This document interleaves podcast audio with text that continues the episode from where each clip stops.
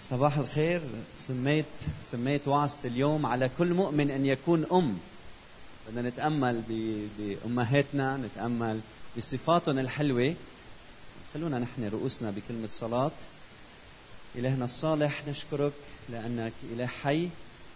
تعتني فينا في داخل هالمبنى وخارج هالمبنى. في كل مكان أنت حاضر بالروح القدس لكي تبارك شعبك. بنصلي بركة خاصة على إخوتنا السوريين.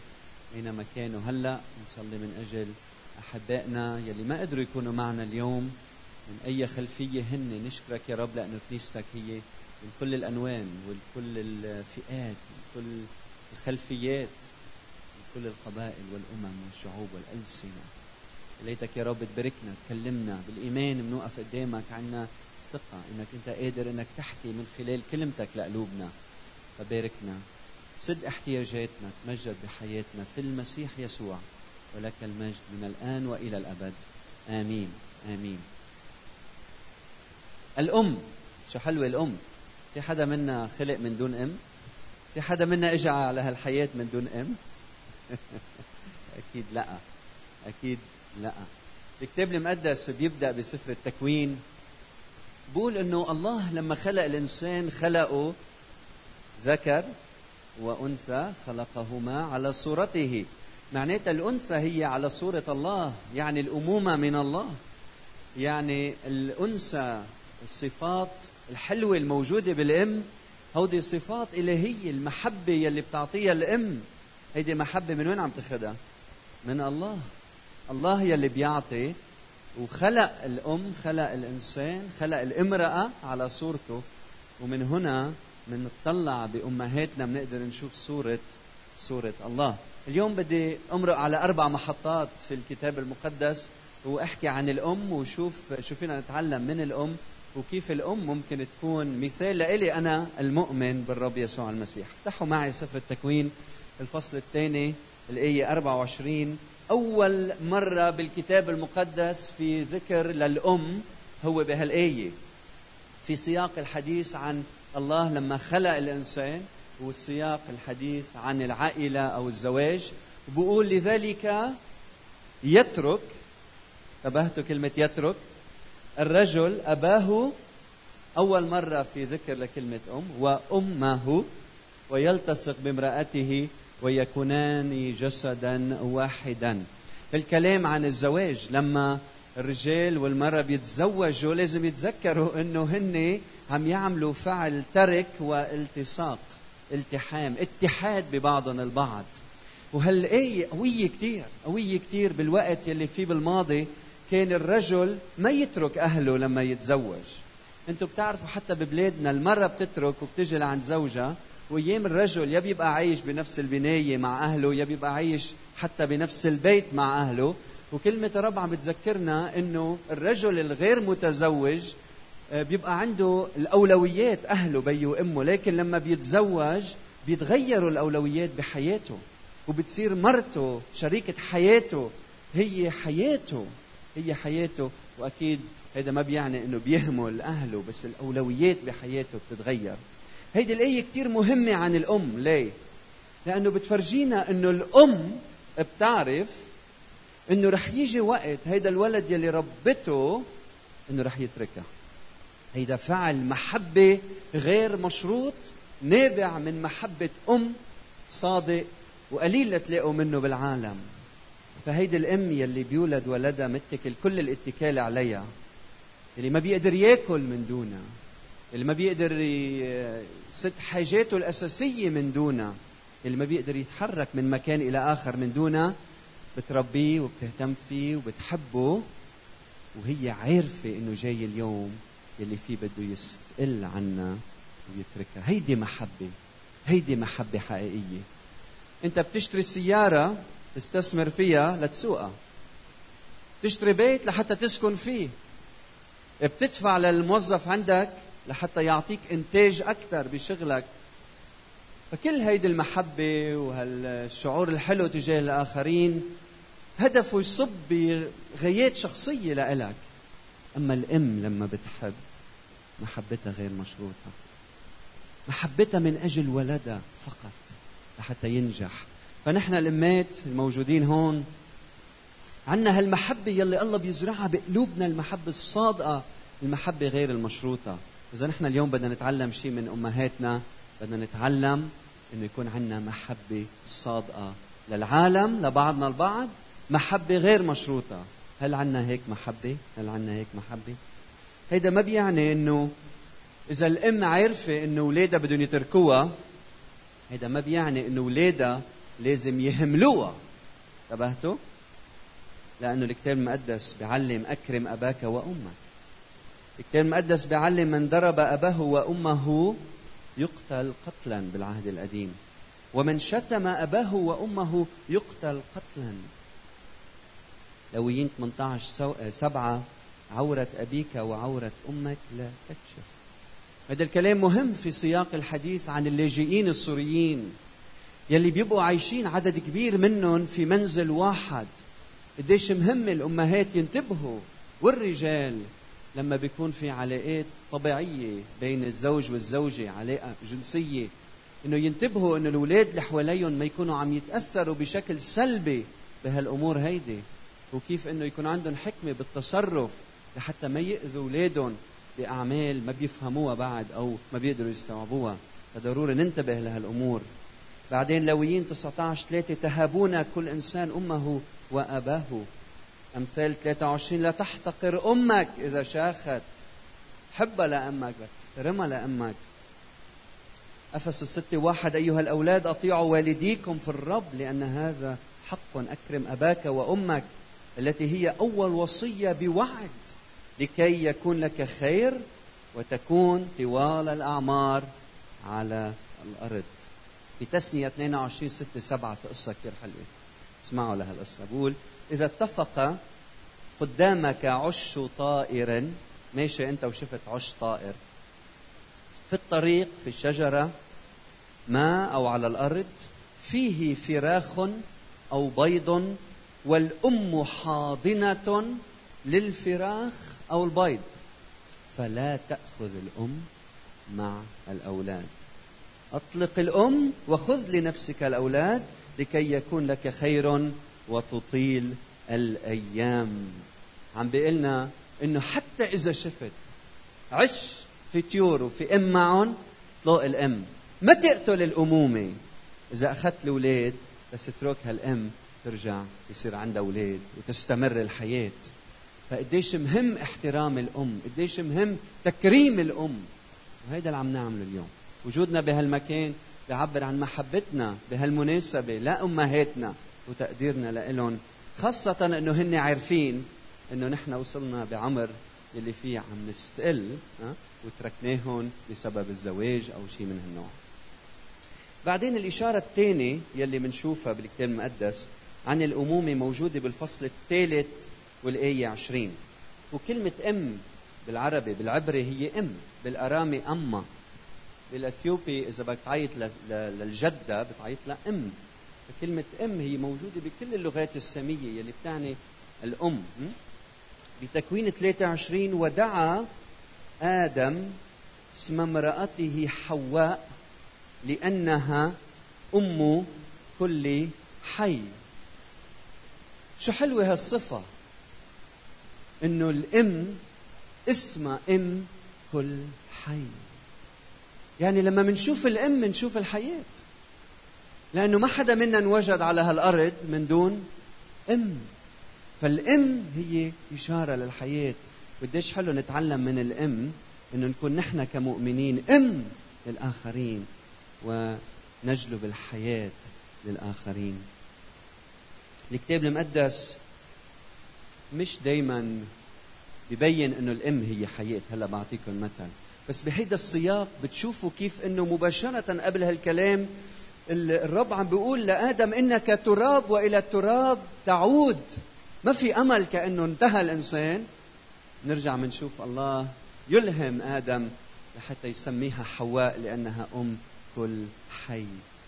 في استمرارية لأنه في أم. إذا ما في أمهات ما في استمرارية للحياة فبتذكرنا بالحياة نرى فيها الحياة.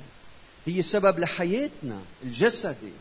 فلما تفكر فيها بهالطريقة بتفكر قديش مهم المؤمن يكون هو أم. وسبب حياة روحي للآخرين بحياته.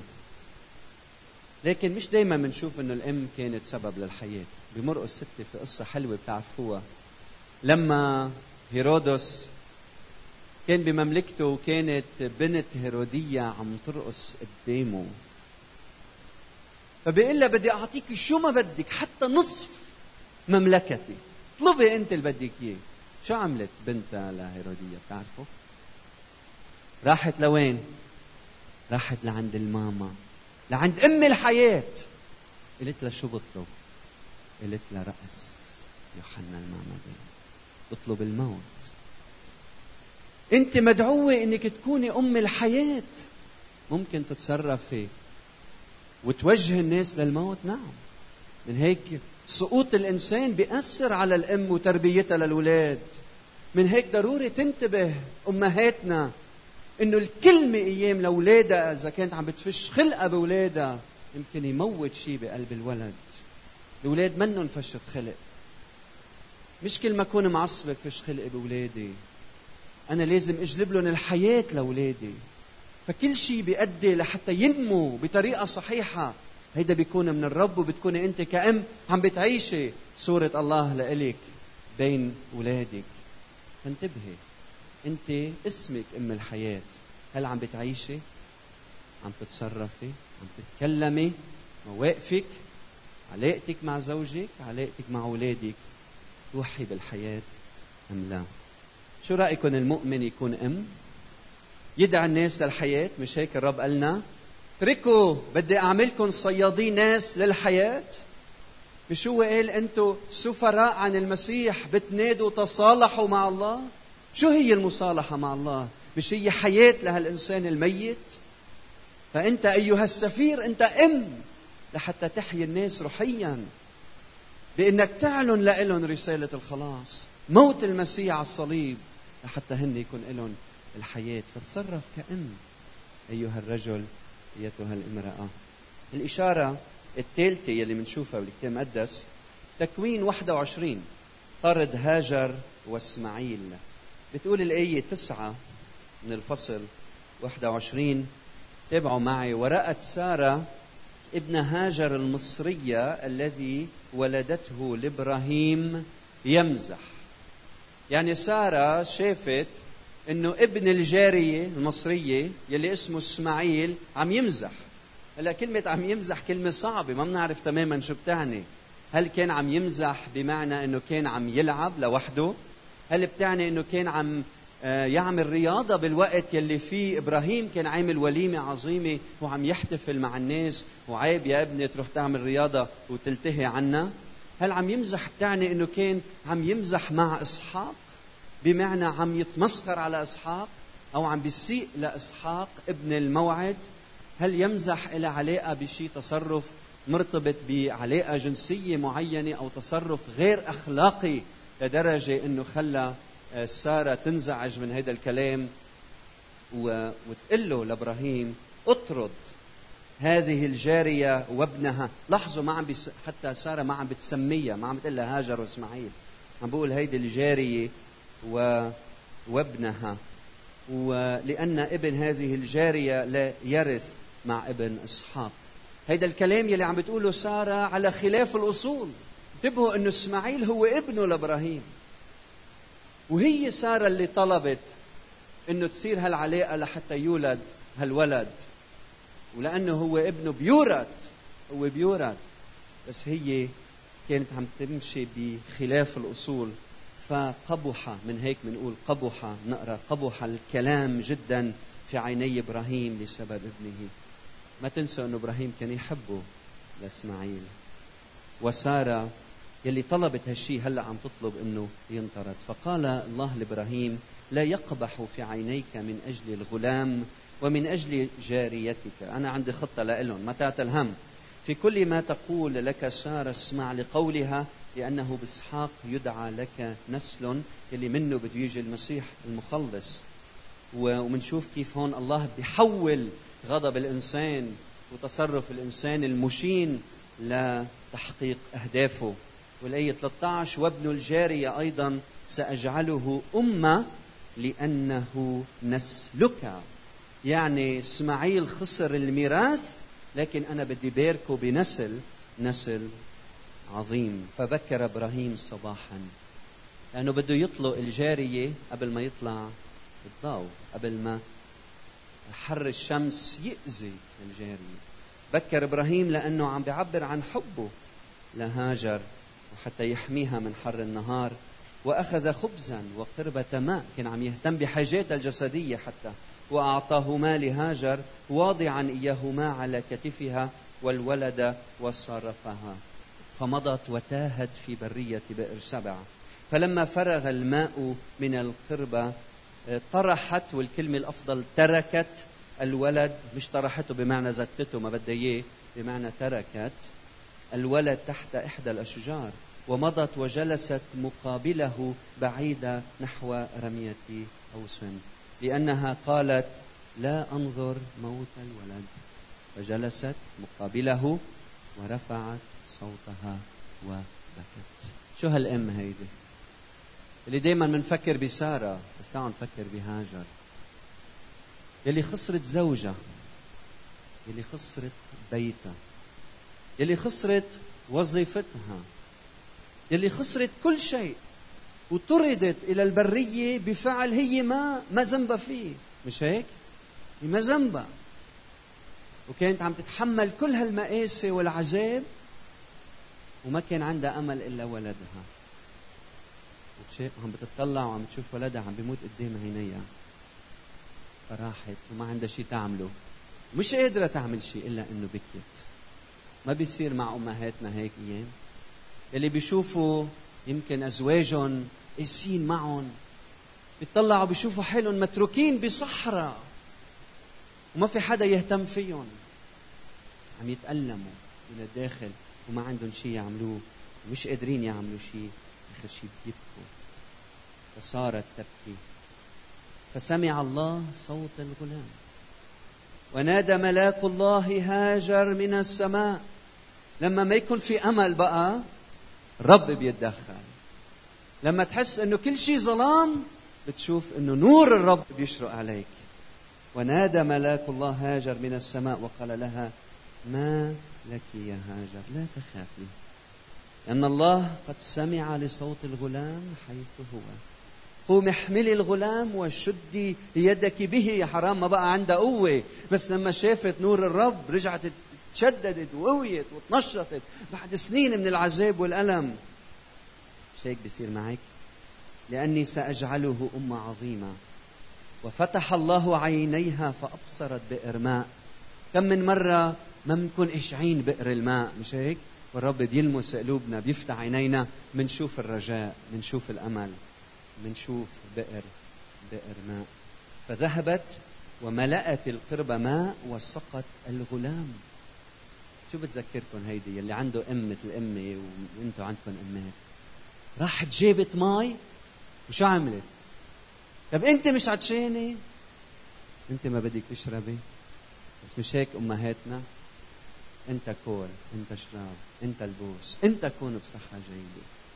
تفني جسدها تفني حياتها كرمال كرمال ولدها وكان الله مع الغلام فكبر وسكن في البرية وكان ينمو رامي قوس وسكن في برية فران وأخذت له أمه زوجة من أرض من أرض مصر. شو رأيكم نتعلم اليوم من هاجر الامانه الالتزام نتعلم المثابرة. نتعلم ما نستسلم نتعلم نحب حتى النهاية. وإسماعيل استمر لأنه كان عنده أم. أغسطينوس استمر لأنه كان عنده أم. كلنا بنستمر لأنه عنا ام ليش مهم نقدر أمهاتنا ونتعلم نتعلم منهم؟ آخر محطة اليوم مسك الختام هي مريم أم الرب يسوع المسيح. بلوقا الفصل الأول خلينا نقرأ مع بعض هذا النص. وفي الشهر السادس أرسل جبرائيل الملاك من الله إلى مدينة من الجليل اسمها ناصرة إلى عذراء مخطوبة لرجل من بيت داود اسمه يوسف. واسمه العذراء مريم. حلو المرأة المخطوبة تكون شو؟ عذراء. هذه رسالة لازم ننادي فيها بهالأيام. ونتعلم من مريم. فدخل إليها الملاك وقال سلام لك أيتها المنعم عليها. شو يعني أيتها المنعم عليها؟ اطلعوا معي على الآية 30 لأنك قد وجدت نعمة عند الله. هذا المقصود بأيتها المنعم عليها. يعني الله أنعم عليك وجدت نعمة عند الله. الرب معك. بين مزدوجين مباركة أنت مباركة أنت في النساء. بتتكرر بعدين هذه العبارة نفسها. فلما رأته اضطربت من كلامه وفكرت ما عسى أن تكون هذه التحية؟ قال لها الملاك لا تخافي. تتذكروا هاجر؟ لا تخافي يا مريم. لأنك قد وجدت نعمة عند الله. وها أنت ستحبلين وتلدين ابنا وتسمينه يسوع. هذا يكون عظيما وابن العلي يدعى ويعطيه الرب الإله كرسي داود أبيه ويملك على بيت يعقوب إلى الأبد ولا يكون لملكه نهاية. هذا من نسل إسحاق فقالت مريم للملاك كيف يكون هذا وأنا لست أعرف رجلا؟ فأجاب الملاك وقال لها الروح القدس يحل عليك وقوة العلي تظللك. فلذلك أيضا القدوس المدعو منك يدعى من الله. هو ذا اليصابات نسيبتك هي أيضا حبلى بابن في شيخوختها. وهذا هو الشهر السادس لتلك المدعوة عاقر لأنه ليس شيء غير ممكن لدى الله. بعدك بتآمن أنه ليس شيء ممكن غير ممكن لدى الله؟ ليس شيء غير ممكن لدى الله؟ فقالت مريم هو ذا أنا أنا الرب ليكن لي قولك. فمضى من عندها الملاك. أي 46 فقالت مريم تعظم نفس الرب وتبتهج روحي بالله مخلصي لأنه نظر لاتضاع أمته. هو ذا منذ الآن جميع الأجيال تهنئني تطوبني لأن القدير صنع بعظائم واسمه قدوس ورحمته إلى جيل الأجيال للذين يتقونه. إذا بدكم أفضل مثال للأم طلعوا بعيني مريم العذراء يلي قبلت بالإهانة والعار وهي مخطوبة أن تصبح حبلى من الروح القدس من أجل إطاعتها للرب. شو بنتعلم من مريم العذراء؟ هنا أولا الأم يجب أن تكون امرأة مباركة. مباركة أنت في النساء. انتبهوا كلمة مباركة ما استخدمت فقط لمريم. رسول بولس عم يكتب رسالة أفسس شو بقول؟ مبارك الله أبو ربنا يسوع المسيح الذي باركنا بكل بركة روحية في السماويات في ابنه. كل واحد مؤمن بيسوع المسيح هو بينال البركة. فأنت أيها الأم لازم أنت تكوني مباركة بين النساء. لازم تتعلمي من مريم العذراء كيف تكوني غير شكل عن كل النساء. إذا اليوم الأمهات بيهملوا أولادهم وبيعطون للصانعة أو الخادمة عفوا أو ما بيهتموا فيهم أو كل وقتهم برات البيت وما عندهم أي اهتمام نحن مع أنه يشتغلوا ويكون عندهم وظائف وكل شيء بس ما يهملوا أولادهم. فأنت ما بدك تكوني أم مثل كل الأمات بدك تكوني مباركة بين النساء. ثاني وحدة الأم يجب أن تكون خاضعة للرب.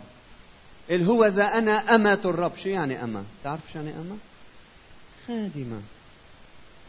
مش عبدة بمعنى أنه هي ما في لها رأي بالموضوع لا الله يؤمن بحريتنا وبيعطينا الحرية. بمعنى أنه أنا صممت أني أخضع لك يا رب. فشو رأيكم يا نسائنا؟ هل عندكم خضوع للرب؟ هل عندكم خضوع للرب لما الرجل يقلكم شغلة على خلاف كلمة الله؟ إذا بيطلب منك تعملي شغلة بعكس تعليم الكلمة لمين بتخضعي هون؟ نخضع للرب أولا. مريم كانت خاضعة للرب. أنا بسمع كثير في رجال بيطلبوا من نسوانهم يعملوا أمور آه، عيب واحد يحكي عنها. أنت أيتها الامرأة الفاضلة بدك تكوني مباركة بين النساء وبدك تكوني خادمة أما طائعة للرب. فكل تصرف يطلب من ينطلب منك بعكس تعليم الكلمة لازم بكل محبة وخضوع واحترام قولي أنا مؤمنة أنا خادمة للرب أنا بطيع الرب أولا. أيتها النساء اخضعنا لرجالكن كما للرب. خضوعنا للرب هو أولا. ومن ثم خضوعنا لأزواجنا زوجاتنا. وهلأ نحن بدنا نسأل نفوسنا هل نحن كلنا كمؤمنين؟ كل مؤمن هو أم. هل انت مميز عن العالم؟ هل انت عندك طاعة للرب كاملة؟ امبارح كنت عم اقرا مقاله للمطران جورج خضر بجريدة النهار؟ بيقول إنه المحبة الحقيقية بتظهر بخضوعنا للرب. مزبوط. مش مشاعر أنا بحبك وأنا بحبك وما في أحلى منك. حلوين هودي.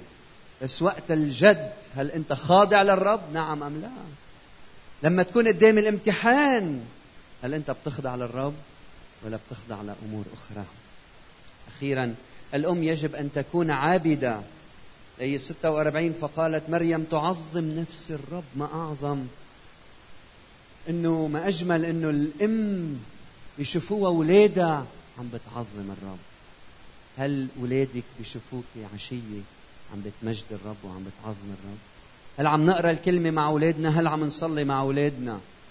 الأم الأم هي يلي بتخلي اولادها يعيشوا معها بجو من العبادة في البيت. شو في بالبيت؟ صياح وعيط وصريخ وفوت وعاد وعيط وصريخ ولا في جو من العبادة؟ شو رأيك وقت تروح شو رأيك وقت تروحي على البيت؟ حط عبادة وتسبيح أعمال عبادة أفعال عبادة حتى الأولاد يربوا بأجواء فيها عبادة وتسبيح. للرب هيك بدنا نكون هيك كلمة الرب تعلمنا الأم بتحب دون مقابل. هل نحن منحب دون مقابل؟ الأم سبب حياة للآخرين.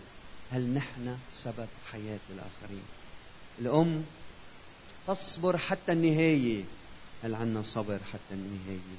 الأم بركة للعالم للنساء لكل إنسان. هل نحن بركة للعالم؟ الأم تمجد الله. من خلال حياتها من خلال عبادتها هل أنت يا مؤمن؟ هكذا. كالام خلونا نصلي مع بعضنا البعض. وهلأ نتجاوب مع كلام يلي سمعناه يلي فيه أخذنا نموذج عن صورة الله في الإنسان معبر عنها في الأم. هذه صورة الله من ينظر إلى الأم يرى وجه الله صورة الله. ومنتامل بهالصورة يلي ربنا تركها على الأرض يلي بتعكس جماله يلي بتعكس صفاته. اطلب من الرب إنه يزيدك محبة صادقه محبة بلا رياء محبة غير مشروطة للآخرين. اطلب من الرب إنه يعطيك إنك تكون سبب حياة. بدي أسألك هل بكلامك أيام عم بتكون سبب موت للاخرين بجد هل أيام بأفعالك الناس عم تنعثر؟ وبدل ما يتقربوا نحو الحياة نحو الله المحيي عم يبتعدوا؟ قل له يا رب ما بدي شيء فيي يبعد الناس عن الحياة. بدي يكون أم يساعد الناس يعيشوا وينالوا الحياة. بشخصك المبارك. بدي دل الناس عليك.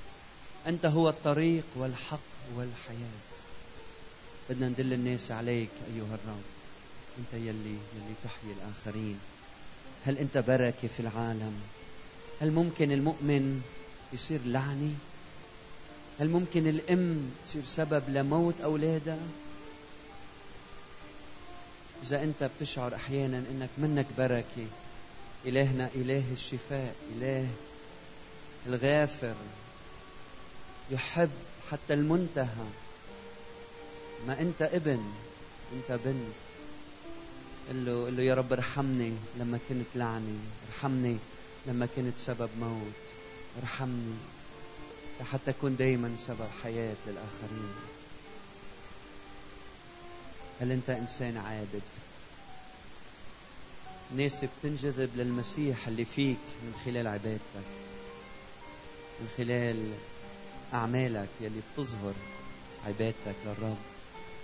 فهل ببيوتنا في مذبح مقدس؟ هل بيوتنا كنائس عبادة للرب؟ خلي هالأمور بيننا وبين الرب خلي يعالج حياتنا.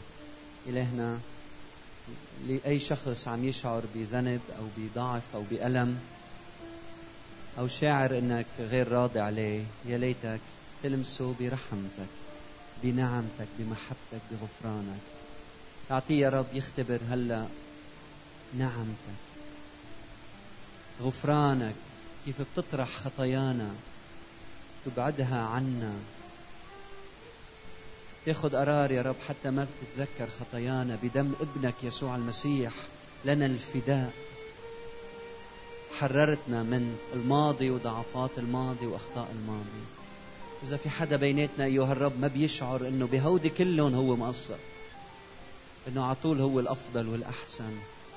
يا ليتك يا رب بسلطانك بكلمتك يلي هي السيف. بكلمتك يلي هي نور. تفضح الظلام حتى يا رب يعرف حتى نعرف ضعفاتنا وتقصيراتنا أمامك أيها الرب.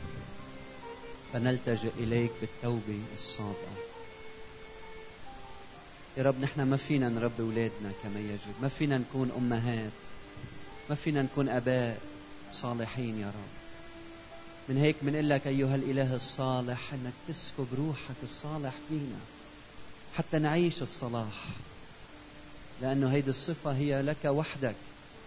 فأرجوك يا رب إنك تشاركنا إنك تباركنا إنك تلمسنا إنك تغيرنا لحتى نحب لحتى نعيش كما تريد أيها الرب.